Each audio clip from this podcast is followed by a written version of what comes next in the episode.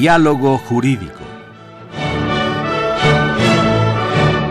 Derecho, Cultura y Humanismo.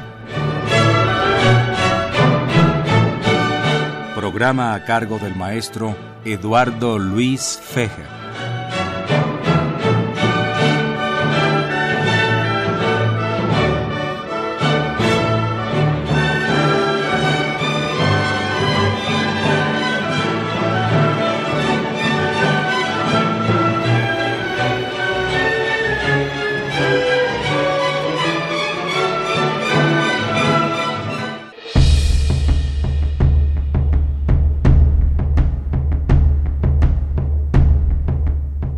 La voz e inspiración del poeta de dos islas, Iván Portela.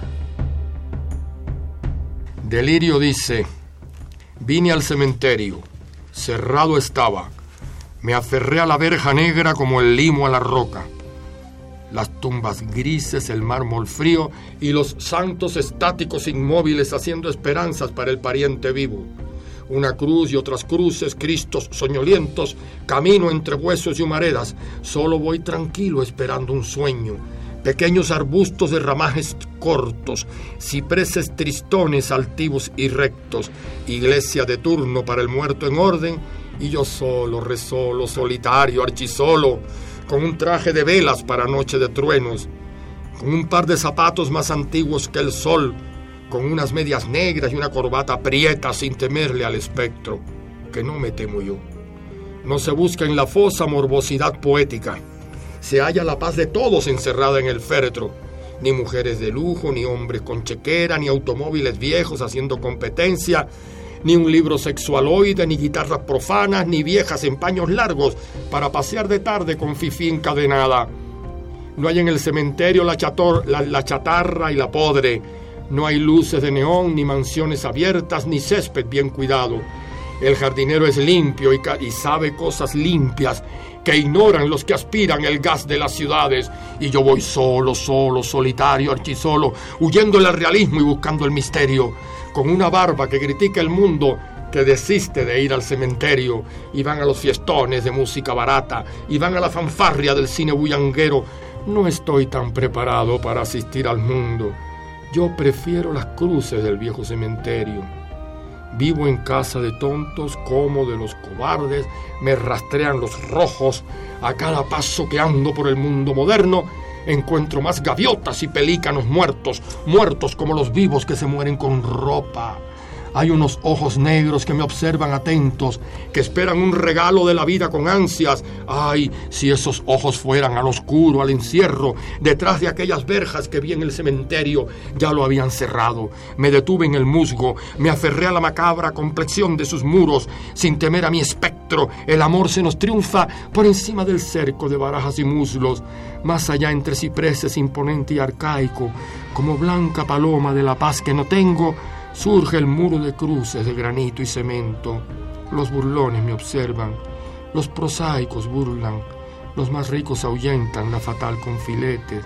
Maricusa Cabrera se vistió de española para irse de fiesta con un viejo usurero. Y yo voy solo, solo, solitario, archisolo, huyéndole al realismo y buscando el misterio. Y yo voy solo, solo, solitario, archisolo, buscándome a mí mismo en cada cementerio.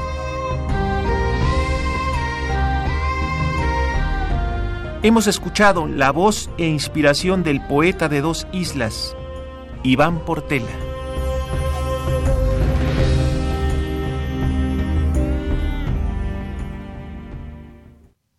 Amigos, ayer falleció el poeta Iván Portela, eh, de quien escuchamos este estupendo eh, poema. Iván Portela, una gran persona, un gran poeta, nos acompañó durante muchos años con su talento aquí en Radio UNAM, particular programa de la Facultad de Derecho, y a su hijo y a sus amistades le mandamos un abrazo muy afectuoso.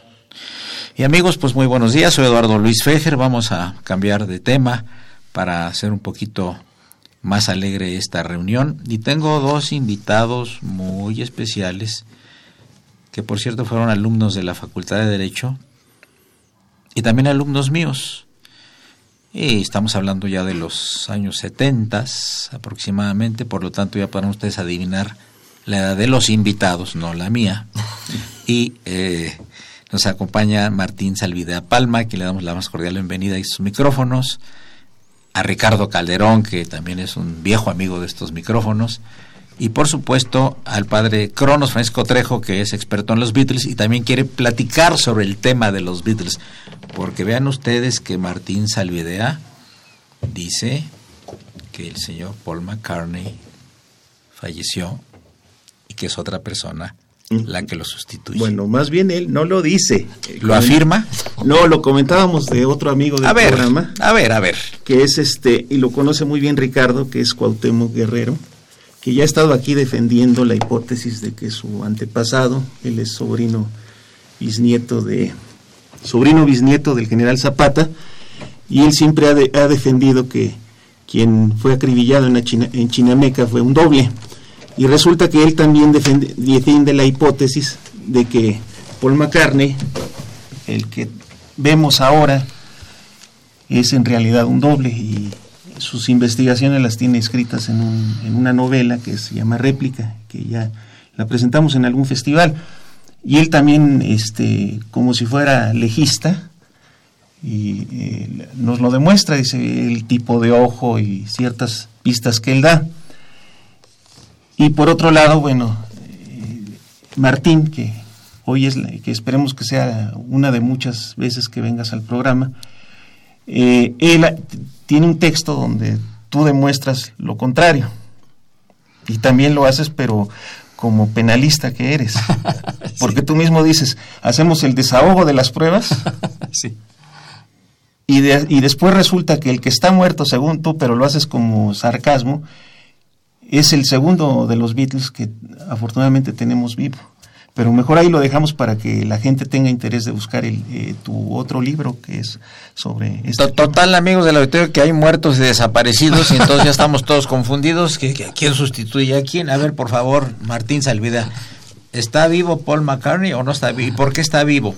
Doctor Fejer, gracias, maestro, por la invitación. Está recordando una reunión con Carlos Monsiváis hace mucho. Luego la platicamos. Luego la platicamos. Estamos también con Francisco y con el gran amigo Ricardo, Ricardo Calderón. Calderón. Ricardo. Eh, no, lo que yo digo en ese libro que se llama Paul no está muerto es que Paul, eh, Paul McCartney se corrió un rumor que se había matado un 9 de noviembre de 1966 en un accidente uh -huh. automovilístico. Y eh, bueno, pues eh, empezaron a salir eh, supuestamente pruebas, empezó a, a, moverse el asunto de una manera muy, muy interesante. Eh, se encontraron pruebas en las uh, portadas de los discos, en las uh, canciones de los mismos, en las letras. Y bueno, se armó pues eh, ahí una eh, especie de, de, de rumor muy, muy interesante y apasionante a la vez. Yo, mi prueba contundente o con lo que yo trataría de contraargumentar, porque como muy bien mencionas, Francisco, pues yo en un principio, en, el libro, eh, uso un capítulo que se llama Pruebas de cargo. Y ahí eh, relato todas las pruebas que encontré de la muerte de Paul McCartney llegando a 164 y tuve que detenerme porque había más, ya encontraban, ya se hablaba de las pruebas más extrañas, ¿no? Y eh, después, en el siguiente capítulo, hablo de pruebas de descargo. Y ahí voy diciendo, esta prueba no es posible por esta, esta prueba no es válida por esta, esta prueba pues no, tampoco, utilizando, como tú muy bien dices, el, el, derecho penal en este sentido. Y mi, mi argumento más contundente de que Paul McCartney no se mató es que el 9 de noviembre de 1966, que es cuando dice la leyenda que Paul McCartney tuvo un accidente automovilístico que le costó la vida, ese mismo 9 de noviembre de 1966 es cuando John Lennon conoce a Yoko Ono. Y entonces, pues, caray, tu, tu amigo de la infancia, casi tu hermano muerto, y tú estás este, flirteando con una eh, japonesa, ¿no? Entonces, eh, bueno, por ahí va. Entonces, con base en eso es el libro, y yo al final hago una broma, digo, con todas estas pruebas que hay, pues a ver, vamos a matar a Ringo. y, y, entonces eh, en este disco Ringo está hasta abajo, entonces es la prueba que está bajo tierra. Y entonces pues, es muy fácil inventar pruebas para, para matar a alguien. Pero Ricardo Calderón está así, maestros, eh, maestros presentes aquí, amigos del auditorio, con una observación como si nos estuviera escaneando, como diciendo, estos no saben de lo que están hablando. Pero saludamos en, eh, a Carlos, uh, Carlos Daniel eh, Martínez Kings, que nos está llamando y que lamenta muchísimo el fallecimiento de, del poeta Iván Portela. Por favor, este querido maestro Ricardo Calderón, tienes la palabra. Buenas tardes, buenas tardes a todos. Muchas gracias por la invitación. Como siempre es un placer estar, estar aquí con, con, el maestro Fejer, con Francisco y en esta ocasión con Martín, que pues ya tenemos una muy buena amistad desde hace bastantes años. Así es. Eh, y pues el tema para muchos es fascinante. Eh, inclusive ahorita que mencionabas de que hiciste el desglose de las de que Ringo era el muerto, por ahí a, a alguien también ya sacó un libro en, en, Europa completito demostrando con las mismas pruebas con las que se afirma que Paul está muerto, demostrando con esas mismas pruebas que el muerto es Ringo. lo cual oh, bueno. nos lleva eh, a, lo, a, a, la conclusión. Eh, puedes eh, argumentar, puedes tergiversar, puedes manejar las, la, las situaciones a efecto de pues demostrar claro. culpabilidad de alguien que puede ser inocente, ¿no? Así es. Ahora, mucha gente escribe estas cosas, mucha gente pues por llamar la atención, ¿no? Lo estamos viendo con algunos artistas aquí en México sí. que recientemente están anunciando su, su aparición, ¿no? saludamos, saludamos, sal, saludamos en en, eh, aquí en cabina y en, en, en, el teléfono, por supuesto, a nuestro único radio escucha, Jaime Chávez, que le mandamos un saludo muy afectuoso. Es nuestro único radio escucha, es lo que pensamos, porque es el único que nos habla, pero bueno, ya hablaron dos personas, estamos muy contentos. Padre Cronos. Bien, este, nada más un paréntesis rápido. Este, también quiero mencionar que pues fue una semana muy difícil porque otro, otra persona que se nos adelantó y fue Roberto Brown, autor de este libro, El sí. Águila y la Cruz y parece que se, fue, se fueron juntos porque él se fue el jueves. Pero bueno, el pésame. Eh, y ya no podemos seguir porque tenemos el primer corte musical.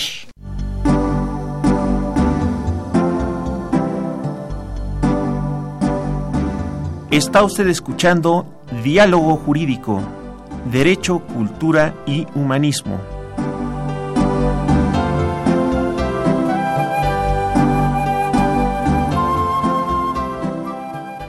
A través del 860 de AM.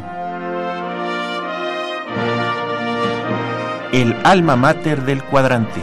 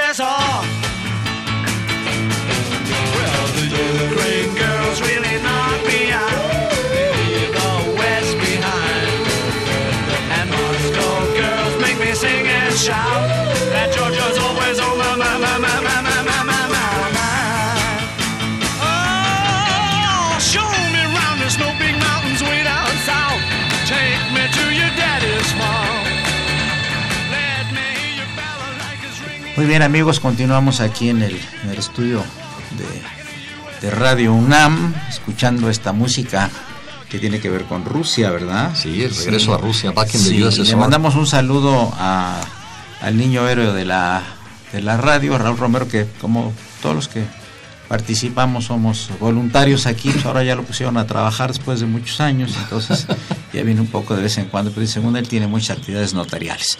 Pero en fin, un saludo muy, muy cariñoso y les recuerdo amigos que se encuentran en cabina, Martín Salvidea Palma, Ricardo Calderón y por supuesto el padre Cronos. Eh, bueno, ibas, a hacer un comentario sobre esta, sobre este, sobre este disco, esta canción en particular, ¿no? Sí, sí, doctor, es que mientras escuchábamos Ricardo Calderón y, un servidor Sí. eh, Back in the USSR, o sea, regreso a Rusia, lo que era la Unión Soviética en aquel entonces, eh, hacíamos dos, dos eh, comentarios al respecto. Uno, que en los momentos ya que empezaban las tensiones de, entre los Beatles, en esta canción, Paul McCartney no le gusta cómo Ringo Starr eh, ejecuta la batería. Y cuando se iba Ringo en las noches, él se ponía en la batería y lo doblaba. Al otro día llegaba Ringo y escuchaba que lo habían doblado y pues eh, se sentía pues eh, bastante bastante feo. ¿No es así, Ricardo? ¿Qué más podría Sí, se sentía agredido. Entonces, tanto es así que Ringo fue el primer miembro de los Beatles que renunció al grupo durante Sí. las grabaciones del álbum Blanco. Así es. Pero curiosamente, Paul se salió con la suya, porque la versión que viene en el álbum Blanco, la que se lanzó oficialmente, pues es precisamente con Paul en la, en la batería. De esta canción que tiene su jiribilla en el título, ¿no? Porque es de regreso a Rusia o es backing the USSR, respaldando a la, a la URSS, a la Unión Soviética. Es, eh, es algo que en esos momentos con la Guerra Fría, pues era bastante, ese doble sentido se llegó a, llegó a ser Sí, controvertido. Ricardo, también. pero se regresa a un lugar donde, donde ha estado uno. Sí, eh, Ellos ah, estuvieron antes en Rusia para No, decir no, no. entonces están regresando a Inglaterra, ¿no? no, pues más bien están, están ellos eh, jugando con las palabras, con el backing, con el respaldando a Rusia. Y otra, y otra simpática de esta es que los coros eh, es un tributo a los Beach Boys. Es decir, los Beatles eh, admiraban mucho a aquel legendario eh, grupo californiano de los Beach Boys y entonces los coros es eh, una copia de, de- de ellos y curiosamente Ringo Starr después llegó a interpretar esta canción con los, con Beach, los Beach Boys. Boys en concierto, En concierto. el concierto del 4 de julio Ah, del muy bien. 76 por los 200 los 200 años, ¿no? Pregunta el señor Jaime Chávez que por qué cuando una gente está en la cúspide, en su mayor desarrollo, digamos, de en lo que se llama la cima de sus este, atribuciones eh, artísticas, ¿por qué es tan atacado Padre Cronos? ¿Por qué atacan a la gente que llega a la, a la cima? Cima con C, no cima con S. Cima con C es la parte superior y cima con S es la parte inferior. Pues yo voy a contestar con una frase que dijo el gran poeta y jurista llamado Eduardo Luis Fejer, Ah, caray. que dice, la, eh, este, la envidia es el impuesto del éxito. El impuesto al éxito. Sí. Sí, no, eh, yo la copié, ¿eh? no, no, No, no, no, bueno, pero... yo la repito, pero, pero es muy buena, ¿no? Pero yo en la prepa tenía un profesor que decía, les voy a, les voy a contar un proverbio chino que inventé hoy en la mañana. Entonces, no hay problema en ese sentido. Yo cuando es una cosa que yo digo, yo la suscribo, pero cuando es ajena, yo pago mis derechos de autor totalmente, ¿no?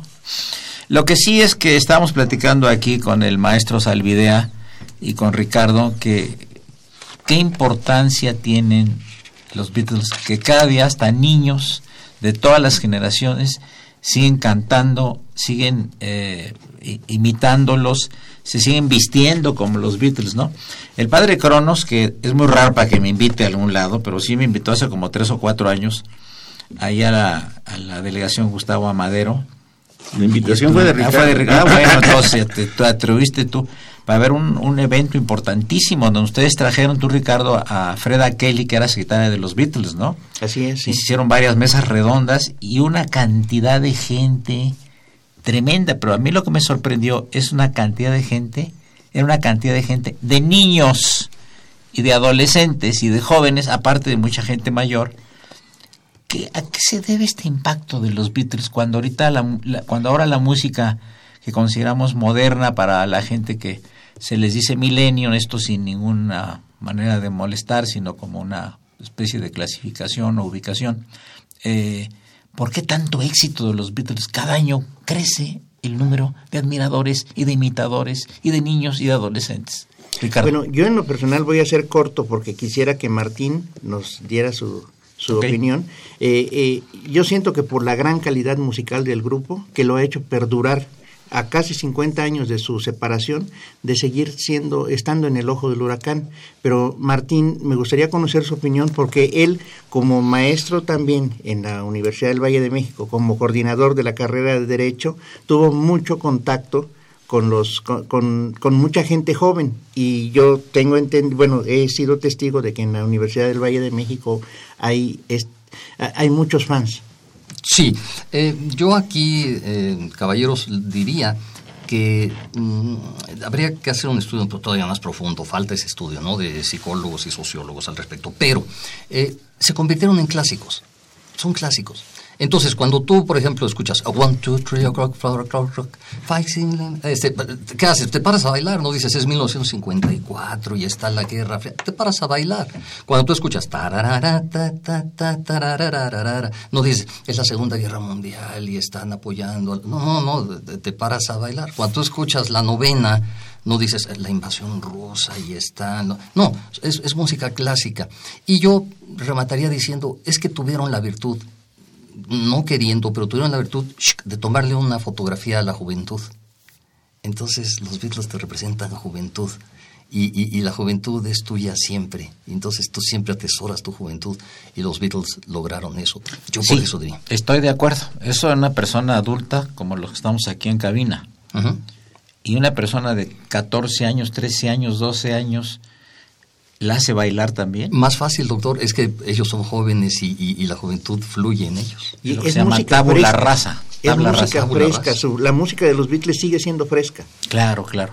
Eh, Lourdes Muñoz de la Colonia del Valle eh, dice música de los Beatles estilo barroco. Aclarar de dónde era el poeta que murió era cubano, pero cubano mexicano. Felicita al programa, a los participantes y eh, felicita- felicita- felicitaciones y saludos de Josefina Cruz de Whisky y don Ricardo Monroy de Miguel Hidalgo. Aquí tenemos otras llamadas. Eh, bien, Eh, vamos a continuar platicando del tema, amigos, durante unos minutos más que estamos esperando hacer un enlace con el maestro Soto Flores.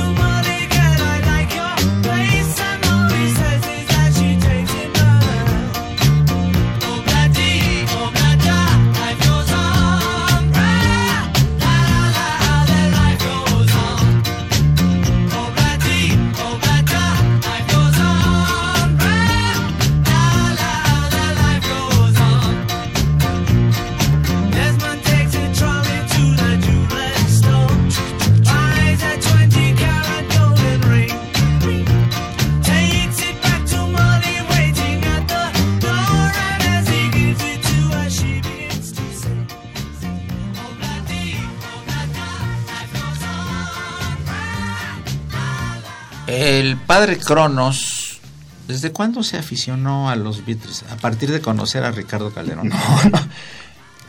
Eh, Lo que pasa es que eh, un hermano de mi mamá es, fan, sigue siendo fan de, los Beatles, entonces pues había como que cierto contacto, pero yo creo que los mexicanos y particularmente quienes nacemos en la Ciudad de México, como que ya traemos en el ADN, au- aunque nos gusten otros grupos, por ejemplo, yo conozco gente que dicen es que a mí me gusta Led Zeppelin, Black Sabbath, tal.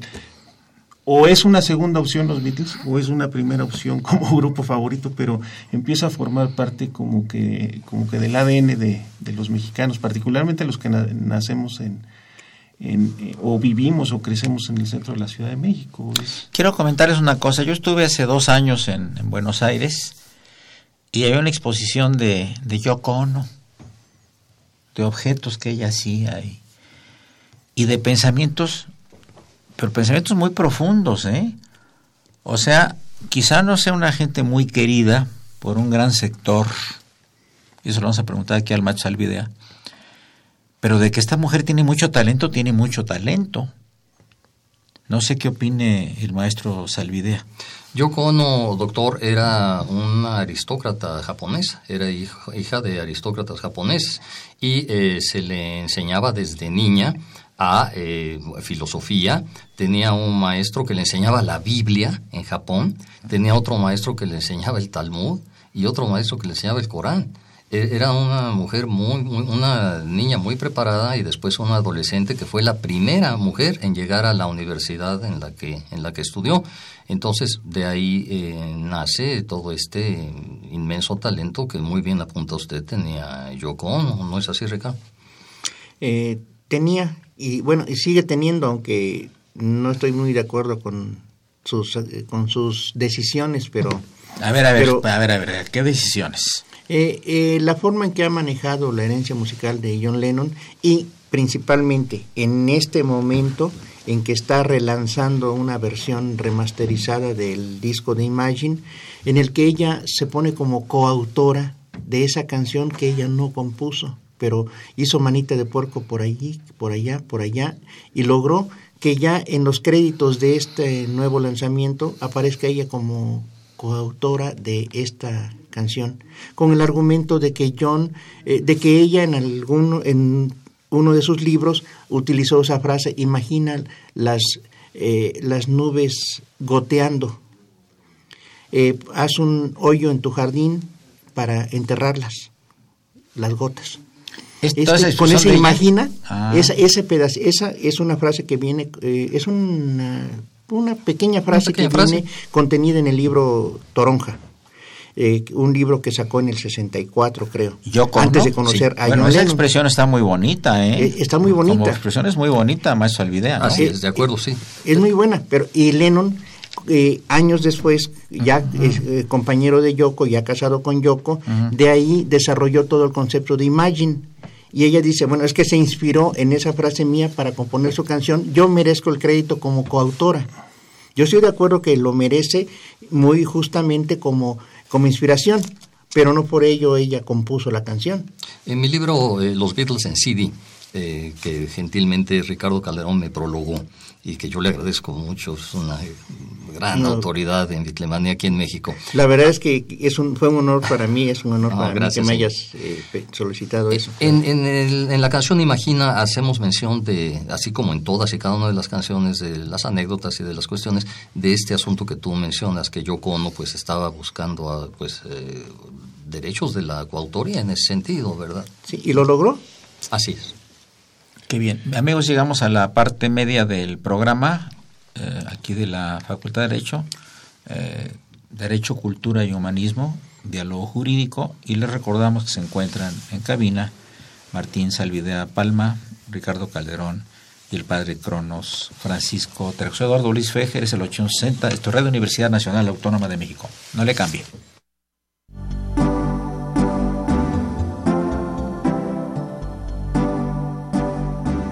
Está usted escuchando Diálogo Jurídico, Derecho, Cultura y Humanismo.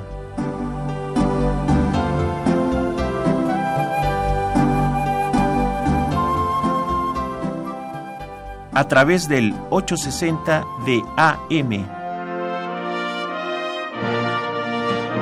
El alma mater del cuadrante.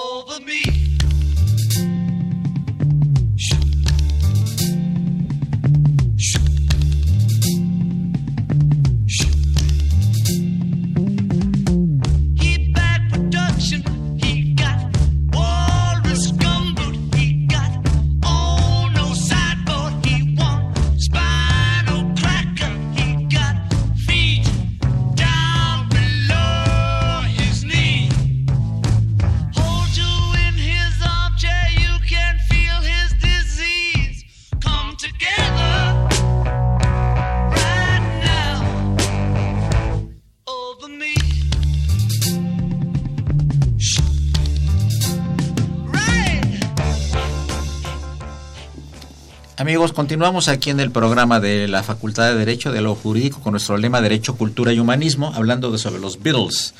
Y Martín Salvidea Palma nos trae eh, el libro Los Beatles en CD, prologado por el maestro Ricardo Calderón.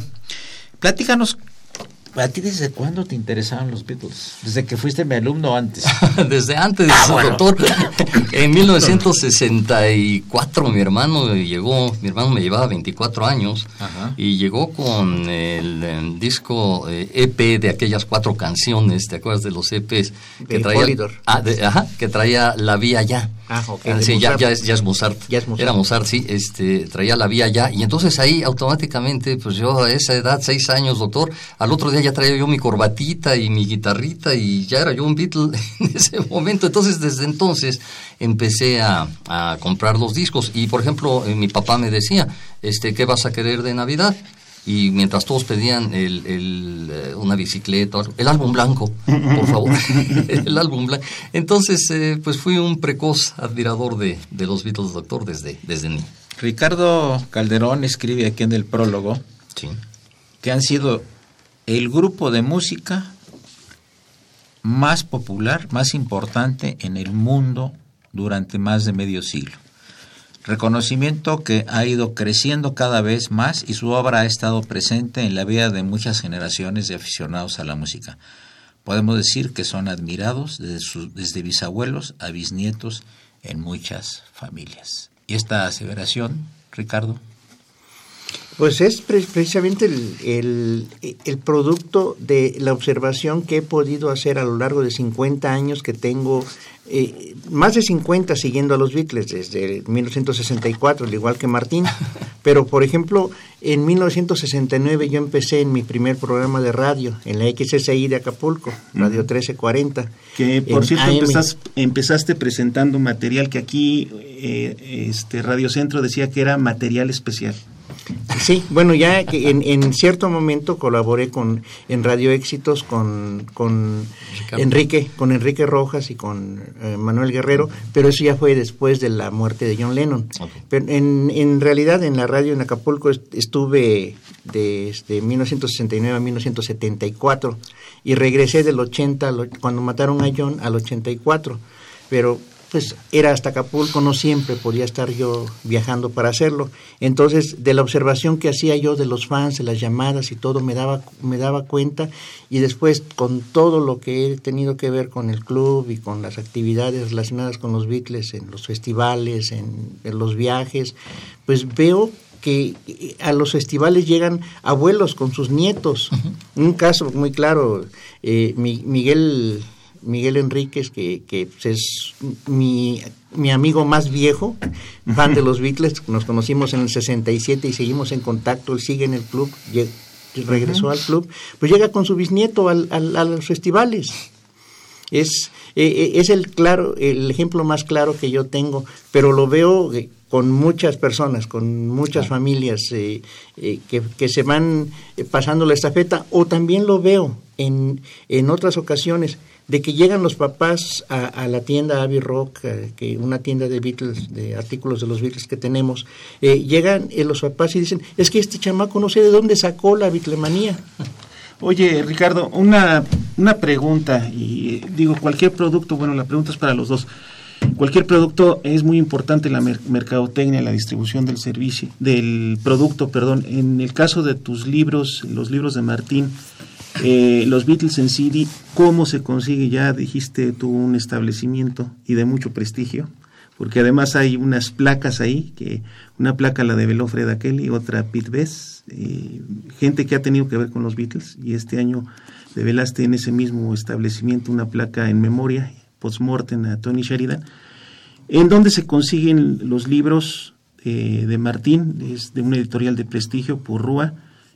Un esta- este, Pues, pues prácticamente en, en cualquier librería la puedes lo puedes encargar, pero están en, en las librerías del sótano, en Gandhi, están así fácilmente disponibles. Este libro de los Beatles en CD, pero decías que el otro el, está el agotado. otro sí está agotado, el de eh, Paul no está muerto, ese sí está agotado, ya tiene varios años que se acabó el, eh, el tiraje, no sé, algo, algo me decía el esposo de Rosa María Porrúa que, que tal vez haya una segunda edición corregida y aumentada, pero tal vez eso está en, en posibilidades, ¿no? Pero en este momento, eh, solamente en Abbey Rock, la verdad, eh, ese primer libro, el Paul no está muerto, porque, bueno, gracias a la relación que tenemos con, con Martín y con, y pues con la editora, eh, pues nos surten lo que llegan, cuando llegan a encontrar alguna devolución o algún rezago, nos lo mandan a la tienda. Mira, este, qué bueno que mencionas la tienda. Los mexicanos somos mucho de, de tocar, de tener en las manos y a veces aunque no compremos. Y yo creo que aunque no, aunque la gente no compre en, en Abbey Rock,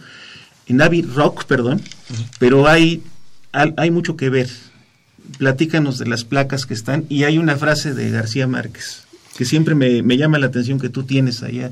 Platícanos de cada una de las placas. Bueno, las, las placas pues, se develaron precisamente por las personas que estuvieron, que hemos tenido el honor de que nos, eh, nos acompañen en los festivales que, que hemos realizado en los últimos años.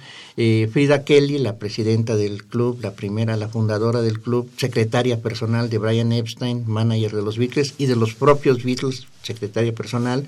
Eh, Pete Best, pues el primer baterista de los Beatles, eh, May Punk, la asistente personal y muy personal de John Lennon durante 18 meses, eh, en la época que estuvo separada de, eh, separado John de Yoko, y la placa In Memoriam de Tony Sheridan, porque en los tiempos en que vino Tony a México no, te- no habíamos visualizado eso de poner placas. Perdón, a- Ricardo, para efectos de, de nuestro auditorio, ¿quién fue el señor Sheridan?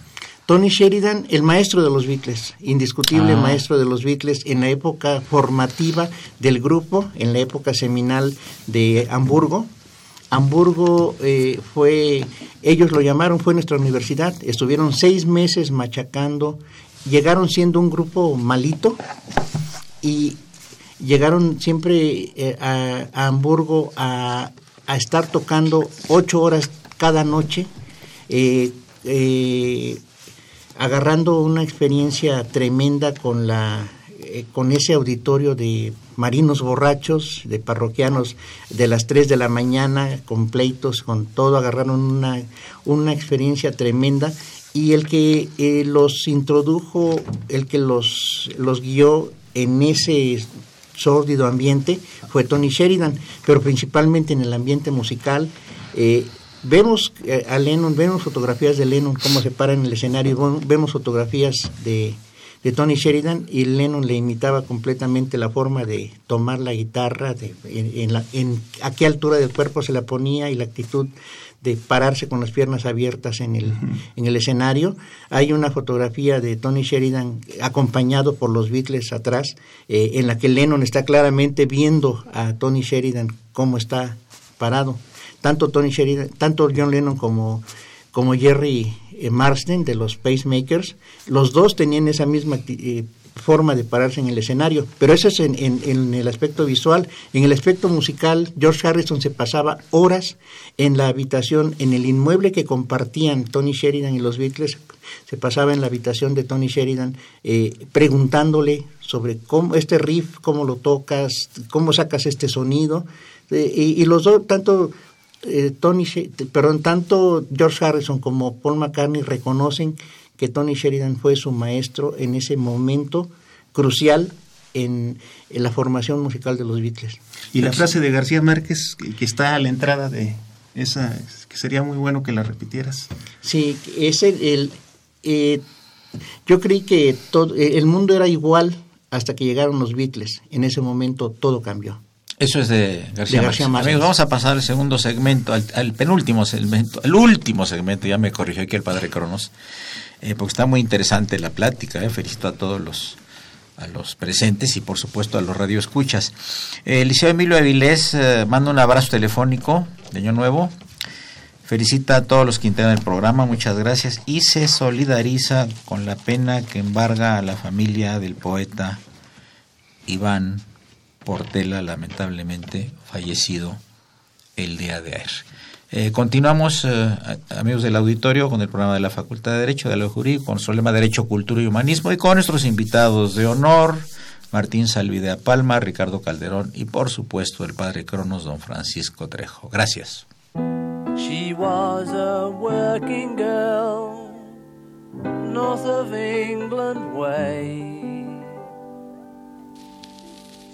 Now she's hit the big time. In the USA. And if she could only hear me, this is what I'd say.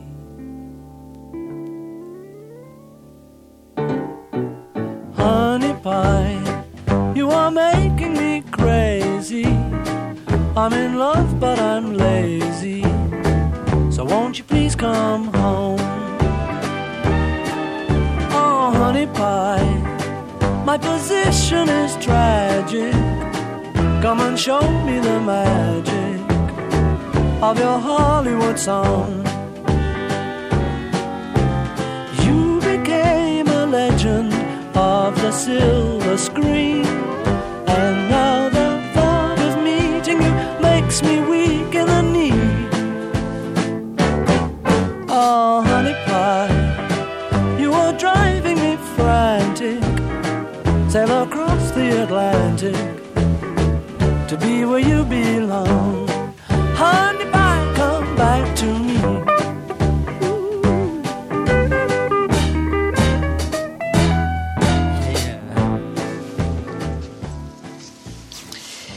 Amigos, hay un personaje muy interesante eh, del que se han hecho muchas biografías, pero que casi nunca se menciona en los programas, casi nunca. Aquí por lo menos no se ha mencionado en años, que es Brian Epstein. Quisiera preguntarle si en el libro eh, Los Beatles en CD de don Martín Salvida Palma hay algo referente a ese personaje, o si pueden abundar un poco ya en esta última parte del programa Ricardo Calderón, Francisco Trejo y por supuesto Martín Salvide. Martín. Gracias, gracias, doctor. Sí, sí hacemos mención de, Sí. de él, porque pues realmente eh, es quien eh, es su manager, su representante, y eh, los empieza a, a- a capatu- a catapultar, obviamente, en lo que es eh, la cuestión mercadotécnica y, y todo esto. Él, de hecho, pues eh, es quien los lleva a EMI y de alguna forma pues lo- los conecta con George Martin y ahí empieza la, la gran, la gran música con, con ellos. Pero eh, sí eh, platicamos con, con Ricardo Calderón que eh, Brian Epstein no tenía un, bueno, era eh, increíble lo que se estaba manejando en ese momento y no tenía un control total de todo lo que estaba sucediendo. Incluso, eh, aunque es gigantesco el éxito de los Beatles, llega un momento en que se pierde muchísimo dinero eh, en ese sentido por la inexperiencia de, de Brian Epstein de lo que se estaba manejando. Tal vez no pueda ser este, imputable a él totalmente, Ricardo, ese asunto. No, no, no, no, no puede ser imputable porque simple y sencillamente no existían esos contratos antes del- de la época de los Beatles. Eh, ese merchandising que ahora es tan tan popular, tan eh, tan enorme, que es una un negocio eh, inmenso en, en cuanto a dinero, eh, antes de los Beatles prácticamente no existía. Habían algunas cositas de Elvis y todo, y principalmente en los Estados Unidos, en Inglaterra no. Entonces, cuando Brian Epstein llega a, a Estados Unidos a negociar con esos grandes tiburones del negocio del espectáculo sobre el, el aprovechamiento de la imagen de los Beatles, del nombre Beatles, ya en, en objetos fuera de los discos, eh, pues él, muy tajante en la primera junta que tuvo con ellos, fijó su postura, no acepto menos del 25% de las regalías respecto de las ventas. Eh, y los demás, bueno, hicieron, pusieron cara de sorpresa y dijeron, bueno, pues está bien, si quieres el 25% te lo damos. Ya que se fue, entre ellos comentaron, le íbamos a ofrecer el 80%. El señor era inexperto en esas lides. Y, y otra, Ricardo, es que cuando ya van regresando los Beatles después de sus cuatro programas con Ed Sullivan y, y que arrebataron a todo a a Estados Unidos con récords de audiencia y todo, cuando los Beatles van regresando en, en- en el, en el avión y Brian Epstein va muy contento con lo que ganaron, por los cuatro programas es lo que le hubieran pagado a Elvis Presley por uno Ed Sullivan. Entonces, pues ahí se perdió muchísimo dinero. Mm, bueno, en realidad ahí sí, eh, eh, Brian lo tuvo que hacer con tal de que eh, Ed Sullivan lo incluyera en ese programa de los domingos en la noche que era el más visto en los Estados Unidos. Tuvo que sacrificar, eso sí, eh, lo, lo llegó, se llegó a documentar en, en esa forma. Eh, Brian lo hizo consciente, pero tuvo que sacrificarlo con tal de... eh, prácticamente se, se ajustó a que le te pagaran los viáticos. Muy bien. Eh, eso es lo, esa Era, el Raúl Velasco de, de los Estados Unidos. Exactamente. Más bien al revés, Raúl copió a Ed Sullivan la fórmula. Sí, porque fue muchos años después Raúl, ¿no? Era de esos programas maratónicos, ¿no? Que duraban eh, cuatro o cinco horas. Ed Sullivan empezó con eso. De hecho, los Beatles se presentaron por, por segmentos en, en esos programas. Roberto Perdomo de la secundaria 379 felicita a Francisco Trejo y a Ricardo Calderón, que fue compañero tuyo. Es un Buen gran- amigo. y miembro del, del Del club. club. Ah, sí. Y muy entusiasta. Ah, bueno. Sí, nuestro Pues psicólogo. está enojado aquí, está enojado aquí el maestro Salvidea y yo también porque no nos mandó saludos aquí, don Ah, no. Perdón, pero no, sí lo saludamos, don Roberto Perdomo, no hay absolutamente ningún problema. Pues amigos, estamos prácticamente llegando a la parte final. Sí, sí, por favor, adelante, Martín. Carlos Monsiváis, y vamos a platicar. Brevemente. Sí, Sí, brevemente, sí.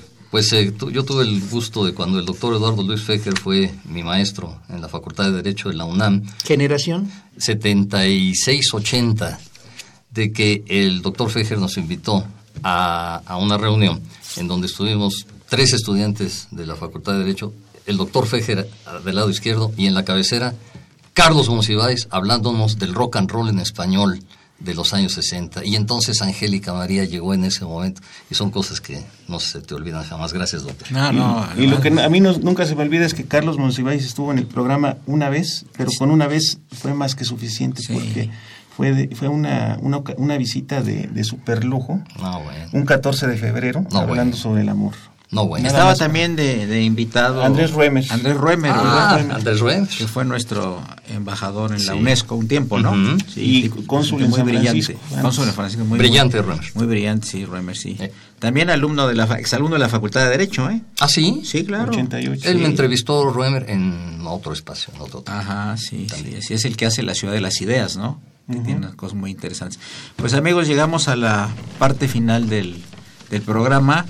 Yo le agradezco muchísimo a don, a don Martín Salvidea Palma su presencia, comentarios y recordar su libro Los Beatles en CD, Martín Salvidea Palma y Rosa María Porrúa Ediciones. Así es es. una edición actualizada. Gracias. Al querido maestro Ricardo Calderón, siempre me da gusto verte, maestro. Muchas gracias, maestro. No que me has invitado gracias. a tu tienda, no sé ni dónde queda y Bueno, el- en la Condesa, ¿no? Eh, estamos en la Condesa Amsterdam 302, Esquina entre Sonora con- y Celaya, eh, del lado de Insurgentes. Ya ves que eh, eh, Amsterdam es un óvalo, lo que era el circuito del- de la pista del hipódromo. Bueno, estamos en Amsterdam 302, entre Sonora y Celaya, y pues ahí... Es un tenemos- exalumno de la Facultad de Derecho, así que este, pues hay que cooperar. hay que Claro, cooperar. de- sí, de- de- digo, en mis ratos libres ejerzo la carrera de Derecho. No, perdón, eh, ah, soy bitlemaníaco. Eres bitlemaníaco, eres bitlemaníaco. Muchas gracias, Martín Salvida Palma. A usted, Muchas gracias. Ricardo Calderón. Muchas gracias, Padre Trejo. Y vamos aquí a agradecerle también a don Miguel Ángel Mendoza en la operación. Muy amable por tus atenciones, don Miguel Ángel. ¿eh? Las estimamos mucho. Muchas gracias. Bueno, repito, la imagen siempre grata a cargo del padre Cronos, don Francisco Trejo. Asistente de producción Raúl Romero y Escuti, el niño de la radio. Y Nayeli Sonpansin también, que nos hizo favor de acompañar, auxiliarnos lo mismo que Rafael Serrano. Soy Eduardo Luis Fejer, la mejor de las tardes. No le cambien esto es Radio Universidad Nacional Autónoma de México. La mejor de las tardes.